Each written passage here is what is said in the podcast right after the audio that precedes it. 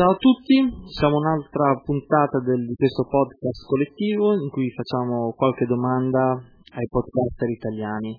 Abbiamo con noi quest'oggi Giorgio Baresi di kaimag.com e niente, partiamo subito con, con, le domande. Se ci puoi descrivere brevemente, brevemente il tuo blog e il tuo podcast, scusami. Eh, ciao, ciao a tutti.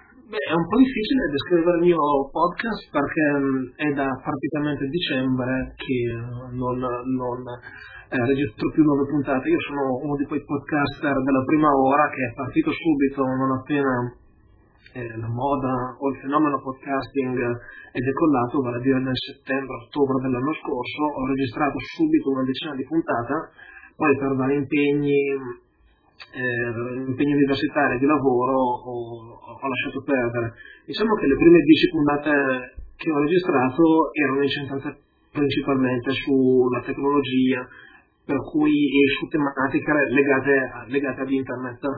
E insomma, se volete ascoltarle, le registrazioni sono ancora online, le trovate su kaimac.com. Quindi, mh, quando è che praticamente mi allaccio alla domanda che eh, anzi al discorso che hai fatto tu adesso, quando è stata la prima volta che hai sentito la parola podcast? Ma ho sentito la parola podcast per la prima volta intorno alla fine di settembre 2004. Il fenomeno era appena esploso, io mi ricordo che avevo letto un post sul blog di Doc Searles, se non sbaglio, e um, Quindi la cosa mi ha subito. Sì, sì, sì la cosa mi ha subito appassionato, in quel periodo sono cominciati ad uscire i primi tutorial su come registrare un podcast, per cui um, ci sono buttato a capofitto. Nel frattempo ho scoperto per caso che eh, i ragazzi di Kicks.it a loro volta avevano iniziato a registrare il podcast, per cui abbiamo cominciato uh, insieme all'inizio a, a registrare e a cercare di capire cosa si potesse fare con un mezzo di questo tipo. Utilizzi dei collaboratori? No, per il momento no, anche se io eh, gestisco Kiner.com con Andrea, con il mio compagno di università, nonché amico, però eh, ci troviamo in due città diverse, lui poi non ha addirittura una connessione a banda larga, per cui eh, eh ha provato a partecipare ad un paio di podcast, ma con il modem dial-up è piuttosto difficile, per cui dopo le prime due puntate abbiamo abbandonato e ho gestito tutti gli altri podcast per conto mio. Hai avuto esperienze radiofoniche precedenti? No, nessuna e penso che si senta anche, nel senso che eh, se, se, se, ti registri, a, a, parte l'accento, ma quello purtroppo non posso farci nulla. Viene a dire a noi. sì, ma il vostro è simpatico, il Bresciano penso che sia un po' meno simpatico. In ogni caso, mh, mm, penso che si senta, nel senso che se tu vai a registrare le puntate, vai a sentire le puntate registrate sono molto caserecce, con rumori, mh, il click del mouse che si sentono perché addirittura io non ho comprato neanche un microfono professionale, utilizzo direttamente il, il microfono interno al computer, per cui sono eh, rumori di qualsiasi tipo, ma va bene così, nel senso che la nostra intenzione non era fare nulla di professionale, ma di ehm, semplicemente fare delle prove e cercare di capire fino a che punto si poteva arrivare attraverso questo nuovo mezzo. Quanto incide la musica nel tuo podcast? Praticamente nulla, si trattava mm, sostanzialmente di trasmissioni parlate in cui io intervistavo di volta in volta un, un ospite diverso, per cui mm, non ho mai sentito la necessità di dover trasmettere musica, anche se mm, devo ammettere che probabilmente se io sentivo che tu eh, hai intervistato nei tuoi precedenti podcast eh, delle altre persone eh, effettivamente mi rendo conto che eh, l'attuale politica della SIAE è limitante, soprattutto per voi di Caffè Nichilismo, NERA e di The Sync, di Radio NK, eh, per cui mi rendo conto che io sono partito direttamente con l'idea di fare una trasmissione parlata perché sapevo già che era praticamente impossibile fare una trasmissione musicale non, non, escludo che se avessi avuto la possibilità di trasmettere mh, musica in modo un po' più libero ed economico non avrei continuato con dei podcast magari musicali, anche perché organizzare dei podcast parlati è, abbastanza difficile perché richiede tempo per evitare gli ospiti, per trovare il... Um, eh, trovare i, il, diciamo, il momento che vada bene sia per, tu, per te che organizzi il podcast che per il tuo ospite, per cui è comunque sempre un, un, un impegno che non sempre mi è, possibile portare avanti, tant'è che sì, no, quattro mesi che non registro più nulla. Quindi secondo te il limite eh, della SIAE nella realizzazione di un podcast è evidente, cioè si sente? allora, diciamo che la SIAE di per sé non è un'istituzione innovativa e come spesso succede in Italia le istituzioni tendono a mantenere lo status quo piuttosto che non ad innovare, anche perché nell'interesse di chi prende i soldi della SIAE mantenere le cose così come stanno.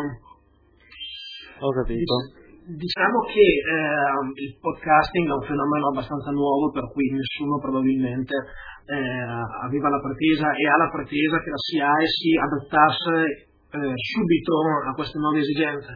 Mi piacerebbe però che eh, la politica generale della SIAE in, in materia di utilizzo della musica diventasse un po' più libera, nel senso che adesso è effettivamente molto difficile eh, e soprattutto costoso trasmettere musica. Io mi sono informato e ho ricevuto risposte diverse, per cui mi sa che anche loro non hanno idee molto chiare, ma comunque ci voleva una cifra che si girava intorno ai 1000 euro al mese, più i diritti da pagare ai fonici, se non sbaglio, perché erano da gestire a parte, per cui comunque una, una, una, una, persona o comunque un gruppo di persone che vogliono trasmettere musica eh, nei loro podcast senza fini di lucro devono comunque tirare fuori delle cifre che sono consistenti. Sì, ma allaccio al discorso del, del lucro, quindi il discorso economico. Eh, pensi che l'uso della pubblicità all'interno del podcast possa essere troppo invasiva? Guarda, io sono per la pubblicità ovunque, dovunque sempre, basta che ovviamente non, non, non sia usata eh, diciamo, in modo indiscriminato. Io credo che eh, per quel che riguarda i contenuti su internet la pubblicità sia un, un buon mezzo per sostenere un business, a patto ovviamente che non sia invasiva, che tu ogni 5 minuti non lanci un, un, uno spot pubblicitario e a patto che ovviamente la, il tuo programma sia un buon programma. Se uno fa un buon programma eh, e ci mette dentro uno spot pubblicitario, comunque un'inserzione pubblicitaria, io non ci vedo niente di male.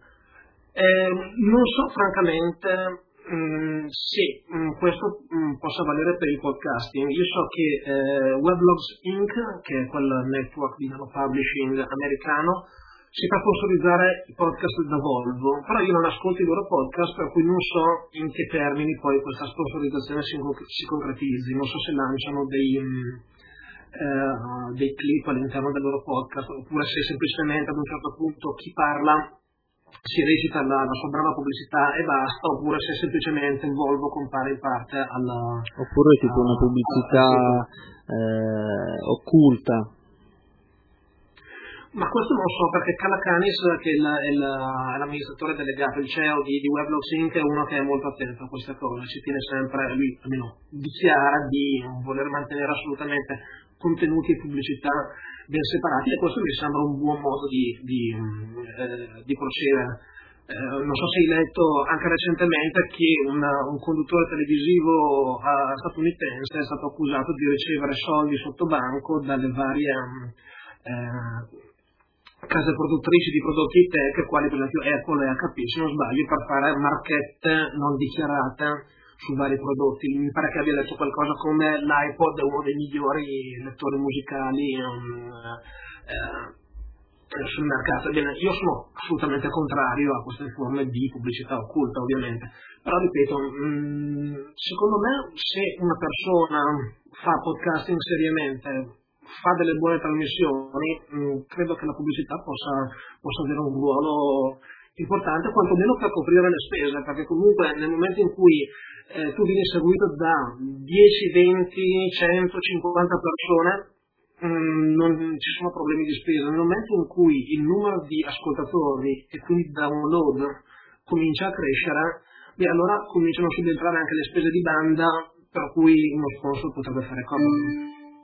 Secondo Antonio Content di Pendo Deliri e Podpower eh, aveva suggerito eh, appunto che citare eventualmente fornitori eh, di materiale potesse essere già un inizio, non so, tu hai comprato, eh, hai, hai, comprato, hai preso un microfono da in un determinato negozio e, e citi eh, questo negozio, però questa cosa qui secondo me si può fare solo se il podcast ha una, un discreto numero di scaricamenti.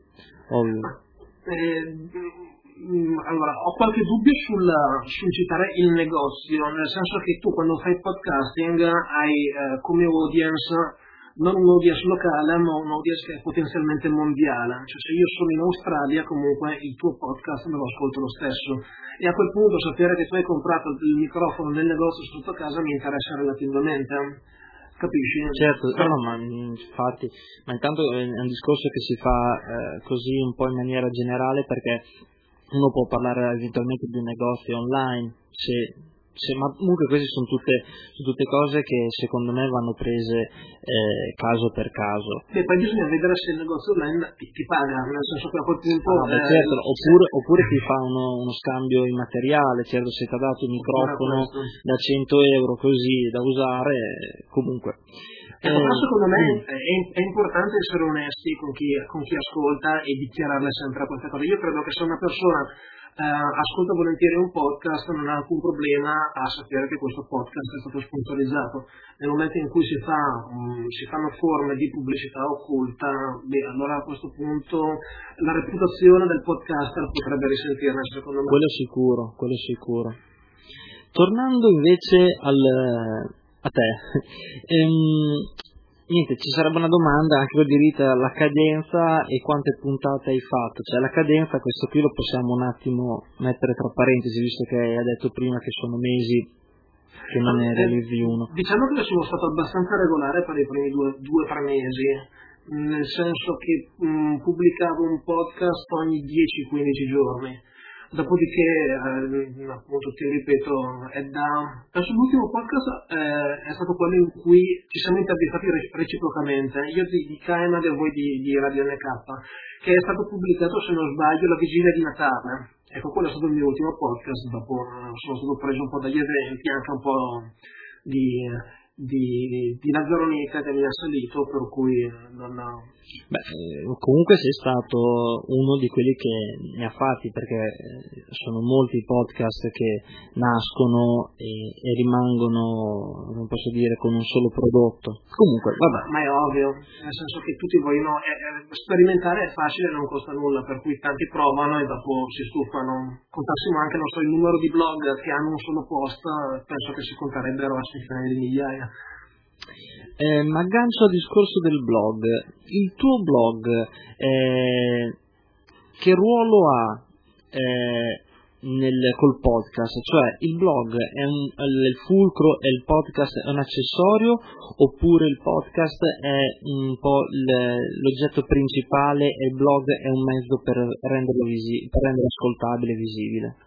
No, diciamo che per quanto mi riguarda la mia presenza online è data dal il mio sito, visto che a voi non piace la parola blog, che è kmr.com. Eh, noi, io e, e, Andrea, mio amico, dedichiamo gran parte del tempo, anche ai tempi in cui registravamo podcast, dedicavamo gran parte del tempo a scrivere post. Dopodiché ci divertavamo anche col, col podcasting, per cui il podcasting era... Cioè prima nasce il blog e poi dopo sì, il podcast. Sì, sì, ehm, e mh, devo anche dire che il podcasting e i nostri podcast hanno però avuto il merito di farci conoscere non dico il grande pubblico perché parliamo sempre di cifre ridicole, comunque hanno avuto il merito di rendere Kaiman un po' più popolare rispetto agli ascolti ridicoli che, agli ascolti, pardon, al numero di visitatori ridicolo che avevamo all'inizio. Per cui insomma è stato un, um, il podcast ha fatto un, un po' da traino al nostro blog e, um, e basta ti aspettavi una diffusione eh, diversa del tuo podcast? Cioè nel senso, da quando voi avete iniziato a fare podcast, ti aspettavi un determinato numero di ascoltatori oppure la realtà era molto differente da, dalle vostre previsioni? Ma la realtà è stata molto differente dalle mie previsioni, nel senso che io mai mi sarei aspettato che così tante persone scaricassero una, una mia registrazione così casareccia. Poi, Puoi dare qualche numero? Ma gli ultimi podcast che ho registrato mi sembra dai file log, perché poi io non ho nessun programma di statistica, io provato a controllare i, i log del server e, e guardavo quanti... Eh, gli ultimi podcast sono stati scaricati in circa 500-600, mm, da circa 500-600 ascoltatori. Ecco, è comunque un buon numero, io mai avrei pensato di raggiungere una, una, un numero così elevato di, eh, di persone, per cui eh, diciamo che sono stato più che soddisfatto e il numero di ascolti è andato al delle più rose aspettative. In generale, il fenomeno podcast in Italia, come lo vedi? Cioè, pensi che sia una cosa passeggera che col tempo andrà scemando oppure pensi che possa avere una, una sorta di crescita evidente, diciamo, un po' come, come è stato il fenomeno del blog? Mm, diciamo che sono due cose diverse il podcast e il blog. Scrivere per me è molto più semplice e um, richiede molto meno tempo. Io se voglio scrivere un post su, su un blog um, ci impiego anche 5-10 minuti, non è un problema. Registrare un podcast, specialmente se si hanno ospiti, è un'operazione molto ma molto più complessa. Richiede anche delle conoscenze tecniche maggiori perché comunque uno deve avere un microfono, deve sapere un minimo smanettare, anche perché adesso non esistono dei programmi per cui tu schiacci un, un pulsante e hai il podcast bene che confezionato, come invece succede per le piattaforme di blogging. Adesso so che c'è un programma che si chiama Odeo, che è in fase di beta, che dovrebbe essere lanciato nelle prossime settimane, che promette di fare una cosa di questo tipo. Tra l'altro Odeo è stato eh, sviluppato e lanciato dallo stesso sviluppatore di Blogger, per cui eh, eh, le basi sono solide. Le basi sono solide, esatto. Per cui mh, mm, per il momento non c'è stato ancora una, il, il, boom. Io per, personalmente conosco una decina di, di, di, podcaster italiani, non di più, al contrario conosco eh, parecchie centinaia di blog italiani, anche se poi ovviamente non li leggo tutti, ma comunque mm, diciamo che i numeri sono, la, la, la differenza di numero si sente. Ecco, poi c'è da dire che passando al podcast professionale, la, la, scelta di Repubblica Radio di rendere disponibili le proprie registrazioni anche in podcast mi ha stupito in positivo e credo possa essere effettivamente una, una scelta che eh, segnerà il passo, mi auguro, per iniziative simili, magari eh, condotte, eh, realizzate da eh, altri giornali, poi penso da altre radio online, perché no? Questo è quello che, che... Mm, però se mi permetti un'osservazione eh, Repubblica Radio sì ha utilizzato questo mezzo questo sistema eh, così innovativo se vogliamo chiamarlo innovativo. Però eh, io non lo ritengo un podcast puro come quelli che sono stati fatti fino adesso a livello amatoriale. Mi spiego perché mh, mm, loro aggiornano il eh, il podcast ogni, ogni giorno e finita la giornata le varie trasmissioni non sono più disponibili. Quindi non è che si, posso, cioè, si lasciano le puntate a disposizione, non so, anche per una settimana, è una cosa giornaliera. Quindi come fa uno a eh, sfruttare questa, questo mezzo? Cioè, a questo punto tanto vale che te l'ascolti in diretta, no? Ma penso che sia proprio quello a cui loro puntino. Ehm, sì, allora tanto vale che non cominciassero neanche questa cosa qui. Ma no? non credo, nel senso che mh, mm, generalmente chi ha i podder si scarica eh, podcast tutti i giorni, per cui questo è un problema, sì, perché hai ragione. Ehm, se tu ti perdi un giorno online ti sei perso anche le trasmissioni, ma penso che sia un, una, un problema risolvibile questo. Poi bisogna sempre cercare di capire che quando si ha a che fare con grandi gruppi, grandi aziende, ehm, essere innovativi è molto difficile, quindi adottare anche nuovi mezzi come il podcasting ehm, insomma, fa onore a un, a, una, a un, grande giornale come, come, Repubblica, come Repubblica. Poi il fatto che non siano perfetti, questo credo che sia da attribuire appunto al fatto che una grande organizzazione fa sempre fatica a, ad essere innovativa fino in fondo, questo è il, il, il, mio modo di vedere, a meno che non sei Google o non sei Yahoo, ma anche... Ma, qualsiasi diciamo altro che, gruppo, ecco. Esatto, diciamo che Google e Yahoo eh, campano grazie all'innovazione, la Repubblica probabilmente potrebbe campare anche senza un'innovazione così spinta, per cui io sono diciamo, sono soddisfatto, del, sono contento del fatto che appunto abbiano, abbiano adottato il podcasting subito a pochi mesi dalla, dalla sua invenzione, si può dire. Ultima domanda. Pensi che alcuni personaggi che sono stati zittiti, tra virgolette, in Italia, possono usare questo mezzo per allargare il raggio d'azione, per farsi sentire barra risentire? Sappiamo benissimo che ci sono eh, tre nomi quando, che sono sinonimi di persone che sono state allontanate dai mezzi.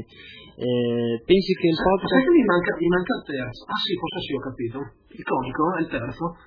Sì, oddio, possiamo anche dirli, non è che andiamo incontro a Biaggi, Santoro e Luttazzi, cioè, perfetto, che, eh, cioè, pensi che questo mezzo possa essere utile a personaggi come loro oppure ritieni che debbano cioè che debbono eh, continuare la loro lotta nel ritornare ad utilizzare il mezzo che è la televisione. Allora, fino a due o tre mesi fa ti avrei risposto che forse era meglio che ribussassero alla porta della RAI o di qualche altra televisione. Il successo del blog di Beppe Grillo mi ha invece portato a pensare che ehm, se effettivamente uno di questi tre personaggi, o forse tutti e tre, decidesse di lanciare un blog con magari allegato un podcast, io credo che potrebbero veramente raggiungere un buon numero di persone e lo potrebbero fare direttamente senza mh, mm, la necessità di avere degli eh, intermediari, quale un editore o un direttore di rete. Per cui credo che potrebbe essere veramente uno strumento interessante. Il problema è che eh, nessuno dei tre mi sembra particolarmente tecnologico, per cui dubito che, a, meno, a, meno, che viaggi alla soglia di 90 anni non abbia voglia di mettersi a, a scoprire internet. Ma... Penso che non abbiano problemi ad avere collaboratori che gli diano una mano nella realizzazione. Ma non sarebbe, non sarebbe la stessa cosa, penso. È come io credo che un, un, un, blog, un podcast deve essere scritto da, effettivamente da una persona, non da uno staff. Da Pedrillo non penso che si, sia lui fisicamente ad aggiornare no, no, ogni io, volta. Io credo, di, io credo, di, sì. Poi magari lui ne, ne scrive 10 in un pomeriggio e li pubblica in 10 giorni, questo è un altro discorso, ma io credo proprio che... Ehm, che sia no, fisicamente lui che mette le mani sul sito? Magari fisicamente no, ma comunque che gli scriva lui sicuramente. No, no, no, chiaro, sul fatto di scrivere, su questo non lo metto in dubbio, eh, però sul fatto che lo segua tecnicamente eh, penso che abbia collaboratori su questa cosa qui. Io penso che per un uh, viaggio mettersi dietro un microfono e, par- eh, e dire la sua e pubblicarlo penso che problemi quando si sì ecco non ma però non, è, tanto, non è tanto un discorso tecnologico o diciamo di abilità nel parlare o nello scrivere credo proprio sia secondo me ma stiamo facendo proprio delle, delle, delle, sì, delle sì. ovviamente credo che il problema sia nella, nella, nell'approccio al mezzo mm, so che ci sono molti giornalisti non so se il caso adesso proprio stiamo parlando così a ruota libera Mm, però so che molti giornalisti non eh, considerano ancora internet eh, il figlio minore della carta stampata, per cui bisogna vedere poi se questi tre personaggi effettivamente sono eh, ben disposti nei confronti di internet come lo è stato da Pedrillo, ecco per dirti. Sì, considerando, considerando che lui eh, dieci anni fa o, o anche meno eh, nei suoi spettacoli prendeva a bastonato un computer, eh, col tempo diciamo che ha cambiato completamente la propria posizione quindi chi lo sa se però mh, vedere certi, certi, personaggi, certe menti eh, che ovvio a discrezione delle persone possono considerarle positive o negative per carità, però eh, fare, tenerle dentro un cassetto così che per, forse per alcuni non è che giovi molto perché Biagio non so quanti anni abbia, quindi non è che sarà con noi per sempre, eh, però non sfruttare una mente così, ovvio, naturalmente se può andare contro o a favore di certe idee politiche, quello è un altro discorso, però è un peccato secondo me tenere ferme eh, dei personaggi così, ovvio, danno fastidio eh, va bene, per carità, però almeno c'è questo mezzo che è internet che al momento non è ancora eh, sotto censura possiamo dire così, potrebbe, po- sì, potrebbe essere un mezzo, secondo me, eh, molto valido per farsi sentire. Certo, non hai la potenzialità che hai la televisione, ovvio. Non è, non è che non hai la potenzialità, secondo me internet è molto più potente della televisione, il problema è che eh, oggi nel 2005 non ha la stessa diffusione della televisione. Beh, sì, è quello che volevo dire come, come, potenza, perché c'era Antonio Conte che diceva che ancora prima di andare, abbandonare la televisione parlava del satellite, però del satellite quello eh, vecchio, vecchio stampo, analogico, non, cioè non, non solo Sky. Cioè, volendo ci sono altri mezzi per farsi sentire, però... Ah, già, già, già, anche il satellite eh, è comunque una, un, una scelta impegnativa dal punto di vista economico. Io non penso che un, un giornalista che viene trombato dal giornale o dal, o dal telegiornale di turno abbia i mezzi finanziari, a meno che non sia che ne so, Costanzo o Vespa, per la sua, televisione eh, via satellite, deve comunque trovare un editore che sia disposto a, ad ospitarlo. Con internet invece è tutto molto più semplice perché mh, mm, credo che con um, mettiamo che eh, un, un, giornalista di successo che crei un proprio blog, che generi anche un, un, un discreto traffico, pensiamo al blog di Beppe Grillo, il quale ha dichiarato di essere visitato ogni giorno da circa 40-50 mila persone. Facciamo che un blog di questo tipo possa costare 100 euro al mese, 100 euro al mese è una cifra che è diciamo alla porta di tutti.